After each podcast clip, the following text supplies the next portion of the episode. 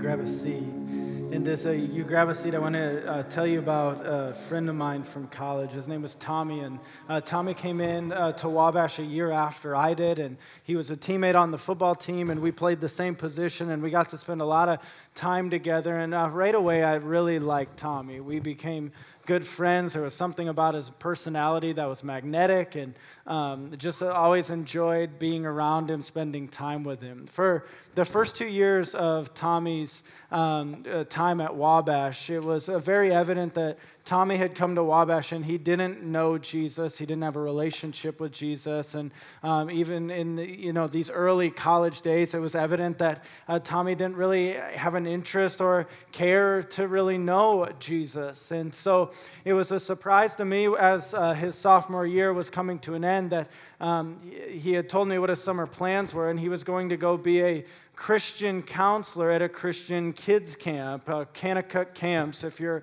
familiar with those camps out of Missouri. And, um, and why it was surprising for me that Tommy would go be a Christian uh, counselor at a Christian kids camp because Tommy had yet to know, come to know Christ himself. And yet, God in His sovereignty took Tommy down to these camps. And um, I remember the next fall rolled around, and Tommy called me as he got back to campus, and he, he said, Hey, can I come over? And um, he came to my house, and he sat at our, the dining room table, and uh, we were talking there. And um, uh, right away, Tommy said, Hey, I just want you to know um, Jesus Christ is Lord of my life. And um, I, I've I mean, we were down at camp, and he just like smack dab, just grabbed my life, slapped me in the face, just grabbed a hold of me. And, uh, and I sat there. If you've ever been in a situation like this, you're rejoicing and you're fired up and you don't really know what to say. And uh, I'll be honest, like part of my heart wondered, like, is this just a spiritual high of him coming off some summer experience? And then as he kept talking, it became very evident that this was not a spiritual high. Um, there was something fundamentally different about him. Um, it, it, it wasn't a polished up version of an old life, it was a completely new life. And um, as he kind of got back onto campus and around the football team, I think it became evident to everyone man, something, something is radically different here. And uh, to this day, it's not a spiritual high. Uh, years and years later, he continues to walk with Jesus Christ as Lord of his life. And uh, Tommy's story is an important one because it illustrates uh, what we call kind of this churchy word we call in Christian words what conversion is. What does it mean to be converted? What does it mean to get saved? What does it mean uh, to die to an old life and be resurrected into a completely new one? And uh, if you have a Bible, get it out to Acts chapter 9. And um, if you need a Bible under a seat nearby, you'll find a Bible under one of those chairs. But Acts chapter 9 is one of the most powerful um, stories, one of the most famous stories on conversion that we'll see in all of Scripture. One of the most famous stories of someone being converted, uh, really, in the history of all of the church. Um, this story of this person coming to know Jesus Christ is uh, it's, it's more famous in church history than Chuck Colson coming to know Jesus. So parents, tell your kids who Chuck Colson is on the way home. It's uh, more famous even in church history than Johnny Cash making a proclamation of Jesus. Parents, introduce your kids to some Johnny Cash on the way home. Um, this story right here is um, it's one of the most well known conversion stories because of the, the powerful transformation of the old life to the new life that it illustrates, but even more than that, how, what God was doing for the trajectory of the history of the church moving forward through the man who will be converted. We've been introduced to this man already in the book of Acts. It's a guy by the name of Saul of Tarsus. And what we know of Saul up to this point, if you've studied the Bible before, you, you have a bit of a privilege to know where the story goes. But if you haven't, you're in for an awesome ride right now. Because what you know of Saul so far is um, when the first Christian was murdered for being a Christian, it was this Saul guy who was standing there watching over the garments that were laid there that allowed those doing the stoning to throw the stones with greater velocity to kill Stephen. Uh, it's Saul who we've seen is leading the charge as the chief persecution officer of the followers of Jesus in this, move, this new movement of Jesus. And now something's going to happen to Saul today. And I think it's really important that we understand what's going to happen to Saul today is so radically transformative. Saul doesn't just go from hating Christians and persecuting them to losing interest and moving on to something else. Saul is the epitome of a life 180. Saul is the epitome of the opposite of that which he once was because of what Christ has come in and done what Christ does. And this is the story we're going to see today. Now, what I think so cool is as we walk through Saul's journey of um, um, submitting his life to the lordship of Jesus Christ, in this story is such an important story for us because some of us walk in here today and um, you're just you just know you're, you don't know jesus. You know that walking in you wouldn't identify as a christian. Um, you, you hear christians use terms like getting saved or being converted and you're like what do i need to be converted from? And what do i need to be saved from um, the hope is that it's this story today that God would use in your heart to show you, to teach you what it is that we believe God says we need to be saved from. Others of us come in here and we, we know this story. In fact, if you've been in church any amount of time at all, you've probably heard this story preached on over and over and over again. My prayer today, though, as we study this, that maybe for some of us who have a really extensive church pedigree, but, but um, we know it all up here, but it's never never gripped here, may today be the day it goes from here to here. That it really grips our heart, and we understand that following after Jesus is more than just an intellectual assent of our mind, but it's a complete capturing of our heart that says, Yes, Lord, you are Lord. And you get to call the shots. And then others of us in here, we get to see as part of Saul's story. If you hear, you know you know Jesus. You know it's gone from here to here, and He is your Lord, and He is everything. It's so cool to see how God goes about using His followers in the story of this awesome conversion story that we're going to see. And so, as we study this, this journey of what it means to cross over from death to life, from old life to new life, um, let's ask for God's help to speak to us through His word this morning. God, come now and help us. Um, God, please, um, would your uh, would this would, would, would your word be preached?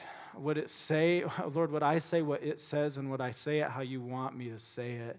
Um, God, would, um, um, would, would your word just be lifted high to really just encourage and exhort our hearts to teach us and instruct us today? Um, God, I beg for your presence to do what only your presence can do in us this morning as we teach your word. And so help us now. And I pray these things in Jesus' name. Amen.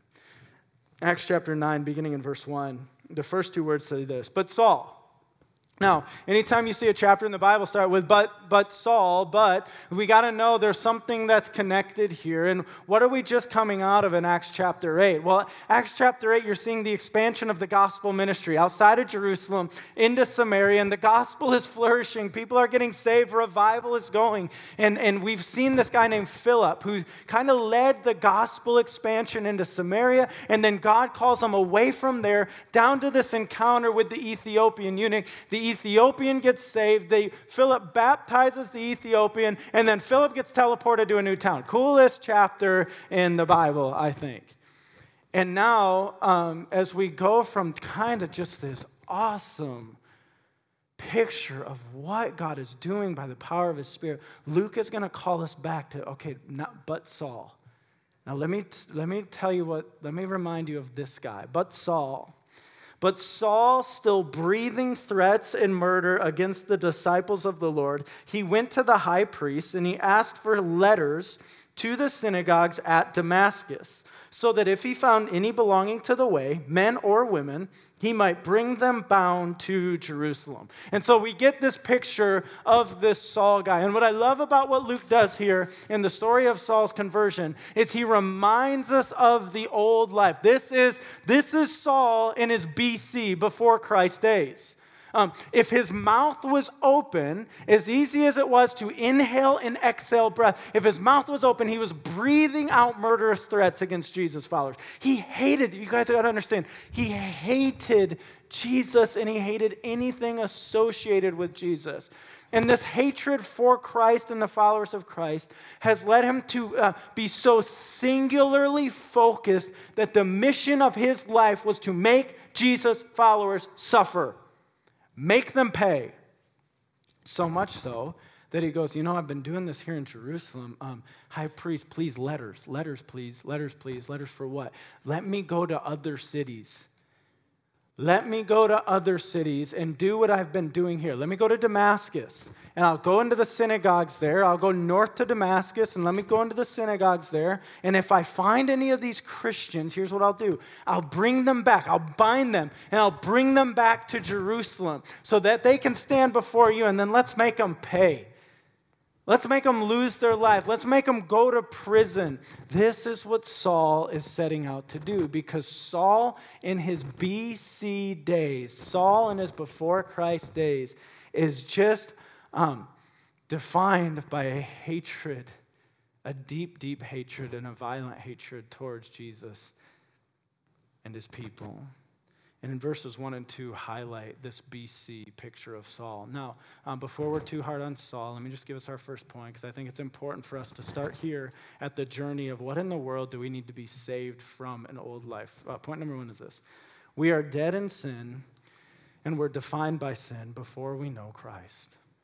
We're dead in sin and defined by sin before Christ. Verses 1 and 2 give us a snapshot of the BC picture of Saul. And we all got to acknowledge, and in here, we all have to acknowledge this. It's so important that we acknowledge this. If we don't acknowledge this, we'll never see a need for a good news message. We all have to acknowledge that we have a BC part of our story. We have a before Christ part of our story. Now, even if you've grown up in the church, and even if you say, man, I've always been a Christian, none of us are born Christians. We may have been born into a Christian family. We may have been born, and from the first to the first Sunday on earth, we were in church, and we've been in church every Sunday since then. If we weren't in church every Sunday since then, um, Mama would let us know about it, right? None of us are born Christians, though. We may be born into a Christian family, but all of us in our story have a BC part to our story, a before Christ part to our story. And that's really, really important for us to understand in a very churched area of our country. And before we know Jesus, God in His Word tells us that it's not just that we're okay people who need to be made better. It's not that we're just a little rusty and need to be polished up. Before we know Jesus, before He's Lord, we are dead people in need of a resurrection. And in our deadness, we're defined by sin. It means, it means we just are living to feast on what our flesh tells us to feast on. We're living um, with us at the center, us as Lord, and this is just the very nature of who we are. We all have this BC reality. Now, it's really important because anytime we talk this directly about uh, being confronted about our sin and our lostness before Christ, there's something inside of us that wants to like push back and defend our goodness and to go, okay, like verses one and two of Saul's story. I mean, the guy's a lunatic. I'm not that. I'm not going into people's houses, dragging out men, women, children, and bringing them so they can be uh, killed or arrested or whatever. I'm not that. In fact, if you talk to my coworkers, they'd say I'm a pretty good person. Really, go talk to them. You can ask them. No, right? They, if you talk to my family, they'd say, you know what? I'm a, a pretty, pretty, pretty, pretty good guy. I'm a pretty good woman that there's something inside of us that always wants to like kind of at this point defend our goodness. I love and i've used this before but i love what tim keller says on this. He says some of us rebel against god by being exceptionally bad. That's always very clear to us. We go yep rebel. He goes others of us some of us rebel against god by being exceptionally good. What does he mean by that he means if God is right, and the Bible says that every single one of us have a before Christ part of our life, meaning all of us are lost in our sin before we know Jesus. Some of us are working so hard to mitigate that by just trying to be the best version of the most moral person we can be. I'm just like, yes, God, I want to follow you. This is what Saul's doing. Saul is a super religious guy here. He thinks what he's doing is all to the glory of God. He really believes that. He's after a righteousness in which he's building, thinking that these crazy Jesus followers are, are, are, are diluting the true faith. This is what he's doing. And I just think it's so important for us to acknowledge that uh, all of us in here before Jesus are rebels. And some of us, our rebellion is so evident to all because we're just like, just living with reckless abandon. Others of us, the more dangerous rebellion is that which is not evident. Is that which go your, teachers go, man, that's a model student. And your boss goes, that's a model employee. And your family goes, Dad is just a really great guy. And in all of your moral goodness, you still don't know Jesus and you're separated from him, dead in sin and defined by sin. And now I'd say all this. You're like, what an encouraging word this morning. I say all this because it's so important as Saul's conversion unfolds. We will never be converted. We'll never go from old life to new life until we understand there was an old life. We'll never go from death to life until we understand we are dead without him.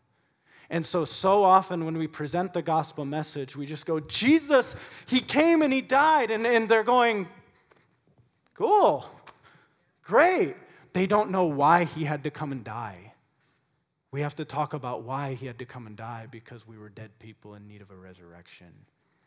And what Luke is doing here in verses 1 and 2, he goes, Let me remind you who Saul was. Let me remind you who Saul was. Let me remind you who Saul was. Now, it's really, really bad news that we're dead before Jesus. Here's why dead people can't bring themselves back to life. Dead people can't put the spiritual paddles back on the spiritual heart to shock it back to life. We can't do it. We're hopeless to. Enter the rescuer. Now, as he went on his way, verse 3, he approached Damascus. And suddenly a light from heaven shone around him. And falling to the ground, he heard a voice saying to him, Saul, Saul, why are you persecuting me? And he said, Who are you, Lord? And he said, I'm Jesus whom you are persecuting, but rise and enter the city, and you will be told what you are to do. Now, the men who were traveling with him, they stood speechless, hearing the voice, but seeing no one. Saul rose from the ground, and although his eyes were opened, he saw nothing. So they led him by the hand and brought him into Damascus, and for three days he was without sight and neither ate nor drank. Saul leaves Jerusalem, and he's walking north to Damascus, and he believes what he's doing. He believes he's on a mission to the glory of God. He believes he's making a false religion pay. He believes that what he's doing is all all out of zeal, pure zeal for God. And as he's walking on this road north to Damascus, all of a sudden, right there in his path, Jesus intercepts him. And when Jesus intercepts him in his mercy, he puts Saul flat on his back.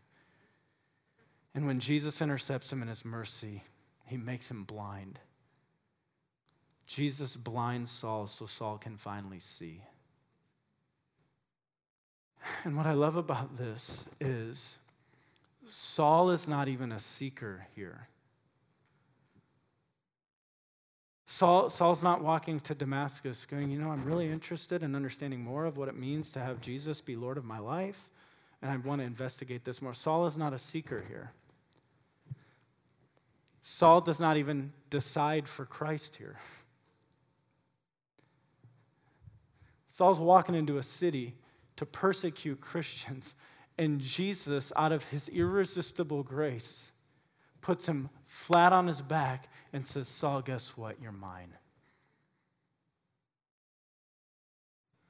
And I'm so thankful that our Savior in His mercy does this because in my flesh I would never decide for Christ. In my flesh, I would never become like a seeker of Him without Him working in my heart to draw me to Himself because I would just keep seeking myself. If you left it up to my heart, you know who I'd decide for? I'd decide for Brock every time. Who do you want to be Lord today, Brock? Brock. And Jesus, in His goodness, he just steps right in Saul's path and he puts him flat on his back and he blinds him so that Saul can finally see. Number two, Jesus meets us in our deadness and he confronts us in our sin. Jesus meets us in our deadness. Jesus is the only one who can look on a dead person and who can raise that dead person to life. And how he does this is as he meets us and as he intersects, intersects the path of our life, he confronts us in our sin. He finally, for the first time, we're walking and we're living in life, and we just think we're living it for the glory of self and for whatever we want in the moment. And Jesus reveals to us, hey, that sin, I call that sin, and that sin is what's destroying your life, and that sin is what's separating you from me. And He confronts us in this. And from this day forward, Jesus is going to call all the shots of Saul's life. From this point right here, he says, Hey, Saul, guess what? Get up, go into the city, and I'll tell you what to do. Jesus is Lord. Now, I just, a question here. Um, Jesus will do whatever it takes to reveal our lostness, our deadness, to confront us in our sin so that we will come to know him as Lord. Um, he will use pleasant blessings in our life to woo us to himself. He will use painful circumstances in our life to win us to himself. He'll do whatever it takes so that we finally see the dead end of the walking down the life of sin separated from him forever. And I just, some of you walk in here today and you feel like an anvil has just got dropped on your life in the last week or the last couple weeks or the last couple months. And the, and the weight of the anvil is just sitting on you all of the time. It's sitting on your family. Um, is it possible that that anvil may just be an instrument of the grace of God in your life to just uh, woo you and win you to Himself, to draw you to Himself so that you will submit to Jesus as Lord. Why do I say that? Um, he went to the extreme of blinding Saul here for three days so that Saul could finally see. And he'll do whatever it takes in our life for us to finally turn, to go, I'm dead. I am dead.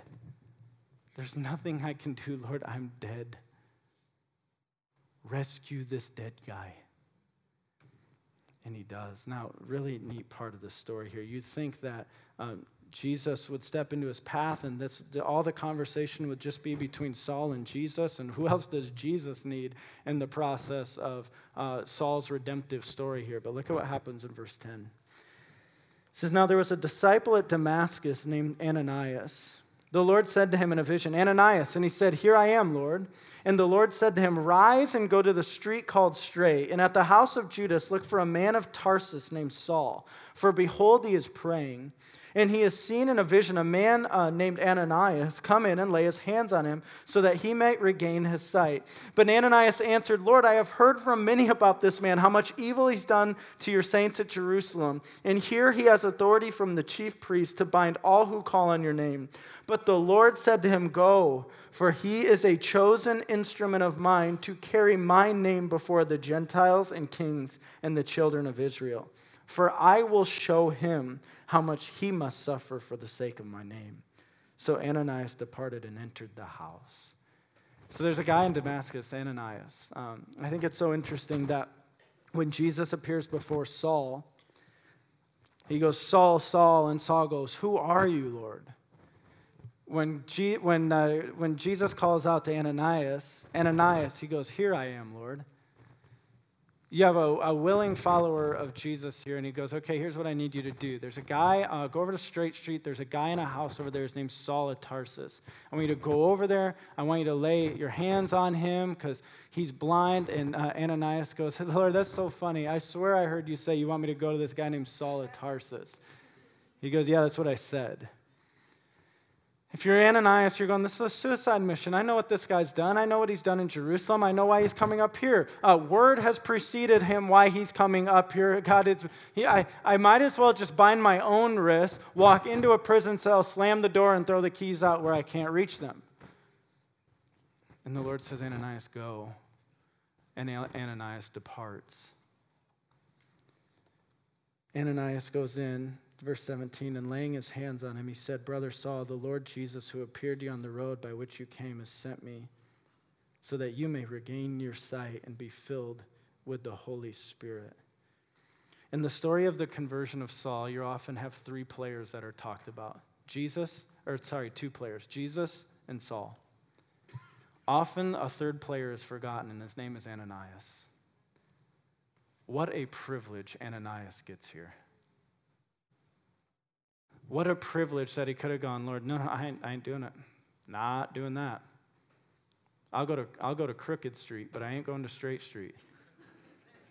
I'll go to a guy named Maul, but not a guy named Saul.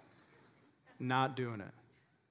And what privilege would he have missed out on in the history of the Christian church had he not?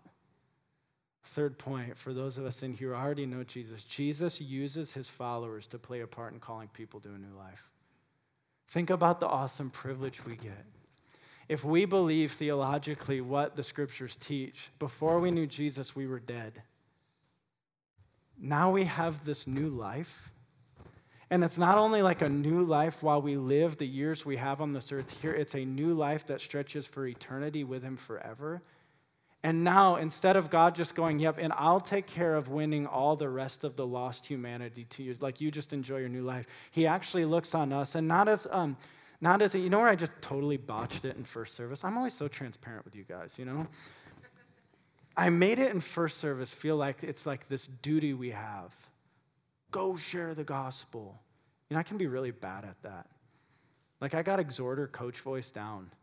Um, and just between services, the Spirit of God going, like, you don't have to make it like, go do that. Like, what a privilege we get.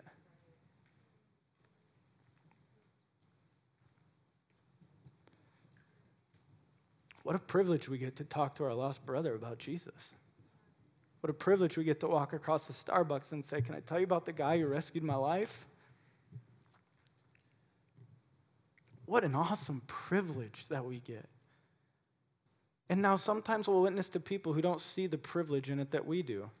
And they'll go, hey, weirdo, I just want to drink my tall blonde roast from Starbucks. Can you go back to the other table? Sure. And yet sometimes they'll go, you know, I've been searching out the Bible myself and I've been trying to understand what in the world does it really mean to follow this Jesus. And um, you've just clarified for me what that means. I want Jesus Lord of my life. What a privilege. But, like, if we believe theologically what these scriptures says, that literally life and death hangs in the balance. I, wa- I don't, I don't want to be afraid anymore to cross the street and talk to my neighbors about that. And I don't want to be afraid anymore to cross a Starbucks and talk to some random stranger about that. And I don't want to be afraid anymore to talk to my coworkers about that. Um, I don't want to be afraid anymore to, to cross the hallway and talk to the kid with the locker across from me who doesn't have any friends and no one ever talks to him. We get a privilege. We get a privilege. We carry around with us everywhere we go um, this, this treasure in a jar of clay. This treasure of the good news of the gospel to say, hey, guess what? I was dead and I, man, my life has been resurrected. Um, I'm ad libbing over here, so it's about to get dangerous, okay? Um, I've told you all before, and maybe you weren't here early on in our church, but I've told you before the story. As a kid, I was crossing my, the um, the road on my bike, and I looked left, and I didn't look right, and I I hit a car. The car didn't hit me. I hit the car. I drove right into the side of the passing car, flipped all over the bike, and um, I was probably I don't even know uh, seven, eight. Um, you're like, what were your parents doing letting you ride? I know they're crazy, right? And um, and and I remember like you know the neighbor sees it, they call the ambulance, all these people there. And I remember, I still to this day, I can tell you, um, tall, slender, awesome mustache paramedic, first guy on the scene there. I was like seven, I remember this.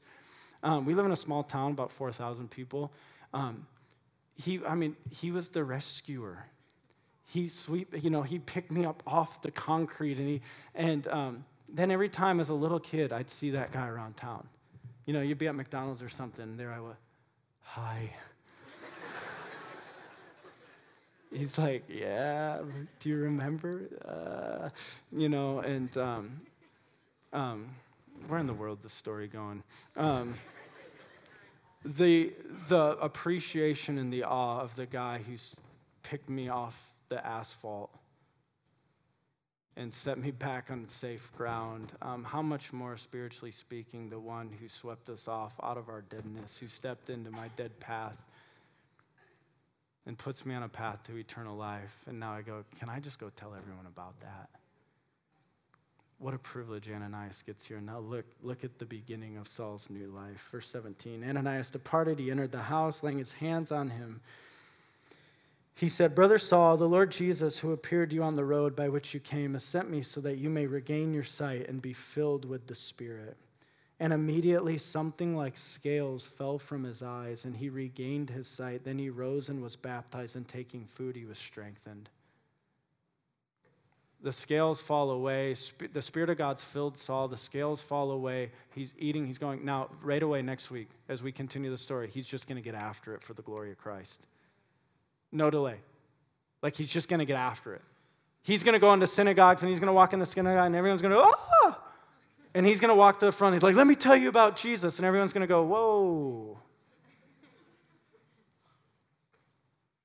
The mission of the Christian church is just going to now explode across the known world. Why? Not why? Not because Saul was just an okay person who's been now made a little bit better. Not because Saul wasn't just the best version of himself and now he's been polished up into the best version of himself. Saul was dead. And now he is alive. In C.S. Lewis's book, C.S. Lewis wrote a book. Do you know C.S. Lewis wrote a book? he wrote a few of them. And uh, in his book, Surprised by Joy, uh, the story, basically, kind of the story of the journey of his life up to his conversion. So, about birth through roughly 30 years old. He tells the story of how, throughout the entirety of his life, God had been in a pursuit of him. From him as an atheist um, to him now as a theist, not a Christian yet, just didn't believe in God, now believes in God, and to then him surrendering to the lordship of Jesus Christ as a Christian. The very last chapter in Surprised by Joy, the very last chapter, the chapter on conversion, the title of it, The Beginning. And I just want this fourth point. I want us to all understand this this morning that we are completely made new the moment Christ is made Lord. Now, now please, um, know that the moment Jesus is Lord of your life, you have a new heart. You have a very new nature. You, things you used to like find great joy in, you won't. And things you used to not find great joy in, like being at church, all of a sudden you do. Now, um, you carry into some of this new nature a little bit of the hangover of sin. Um, my wife leaned over in first service and told me something, and I kind of barked back at her. I'm like, here I am, like ready to, like, we're, we're worshiping. Like, what? Tell me one of the songs we were just singing. Someone tell me. What a beautiful, what a beautiful name. Yeah, I know. Uh, what a beautiful name. It, where did that come from? Well, I carry into this new nature with Jesus, this hangover of sin. But then the weird thing happens is you do that and immediately like conviction of the Holy Spirit sets in and you're going to go if you're if today is going to be the first day Jesus becomes Lord of your life, you're going to be like, "What is this weight on my chest?" it's conviction. Because for the rest of our life now, in this new nature, this new walk with Jesus, He's going to just graciously, gently be molding you more and more into the likeness of Jesus Christ. It's an awesome thing He calls us to. And I love that C.S. Lewis calls it the beginning. And I'm just praying here in a few moments, we're going we're going to have a time of communion. And we're going to have a time to remember the sacrifice of Jesus on our behalf. If you're serving communion, you can go to the back and get ready to serve that. And, um, but as, as those serving communion get ready to do that, keep, keep your eyes on me here. Um, because if you're here today and you, you might just know flat out that you walked in here not knowing Jesus, but you, you might have just been confused on all this. I, I don't know what I know about this Jesus thing. I just sense today God has some people in here who need what C.S. Lewis called the beginning. That maybe the first, today is the first time that some, you've ever heard someone say that there was a BC time to your life, meaning there was a before Christ time, and, and that God calls that time dead. It's dead time. We're dead in our sin. Or maybe you've already always understood that because you were maybe brought up in like really legalist church. You're like, man, they no, I get that. they made sure I got that. But maybe you've never understood that there was a rescuer, rescuer who came to remedy all that. And like this part was so loud, you're dead in your sin. And today you need to hear there's a louder part to the story and He's able to raise you to life.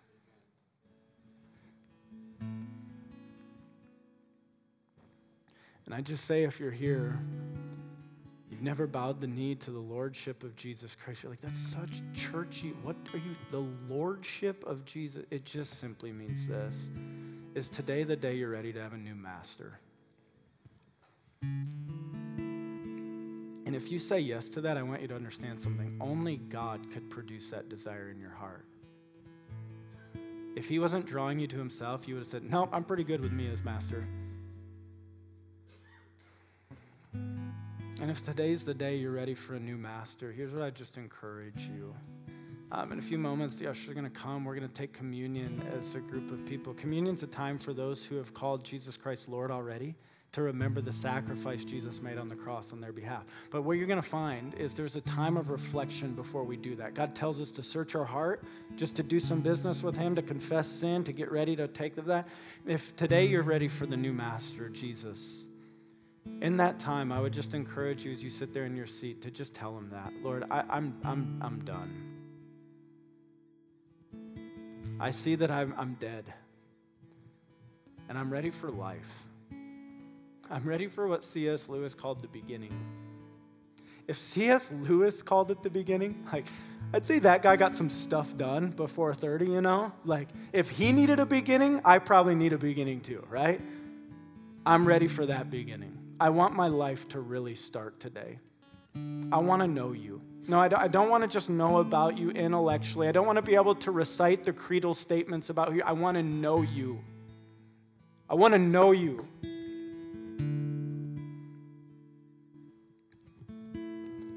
I just encourage you in your heart right there in a the time of silence we're going to have before communion.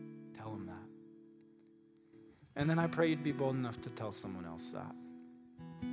Like when you leave here today, if you came with someone, you came with dad for Father's Day, or you came with a neighbor because they invited you, like, you're going to go, you know, I don't even really know how to tell you this, but the guy up front said to tell you this, but um, I kind of knew I needed that new master thing today.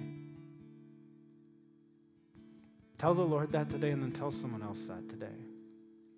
Like, why do I have to tell someone else? Because here's the deal God has um, designed this walk with Jesus thing to be done in community with other people. So if you leave here today and you just stay in isolation and go, like, I'm following Jesus now, um, Jesus followers in isolation just get eaten up. God has called us to surround ourselves with people, and the first thing you can do is say, Can you help me in that? Tell the Lord, you're ready for a new master now. And then tell someone else so that they can help you understand what it, what it even means to walk with a new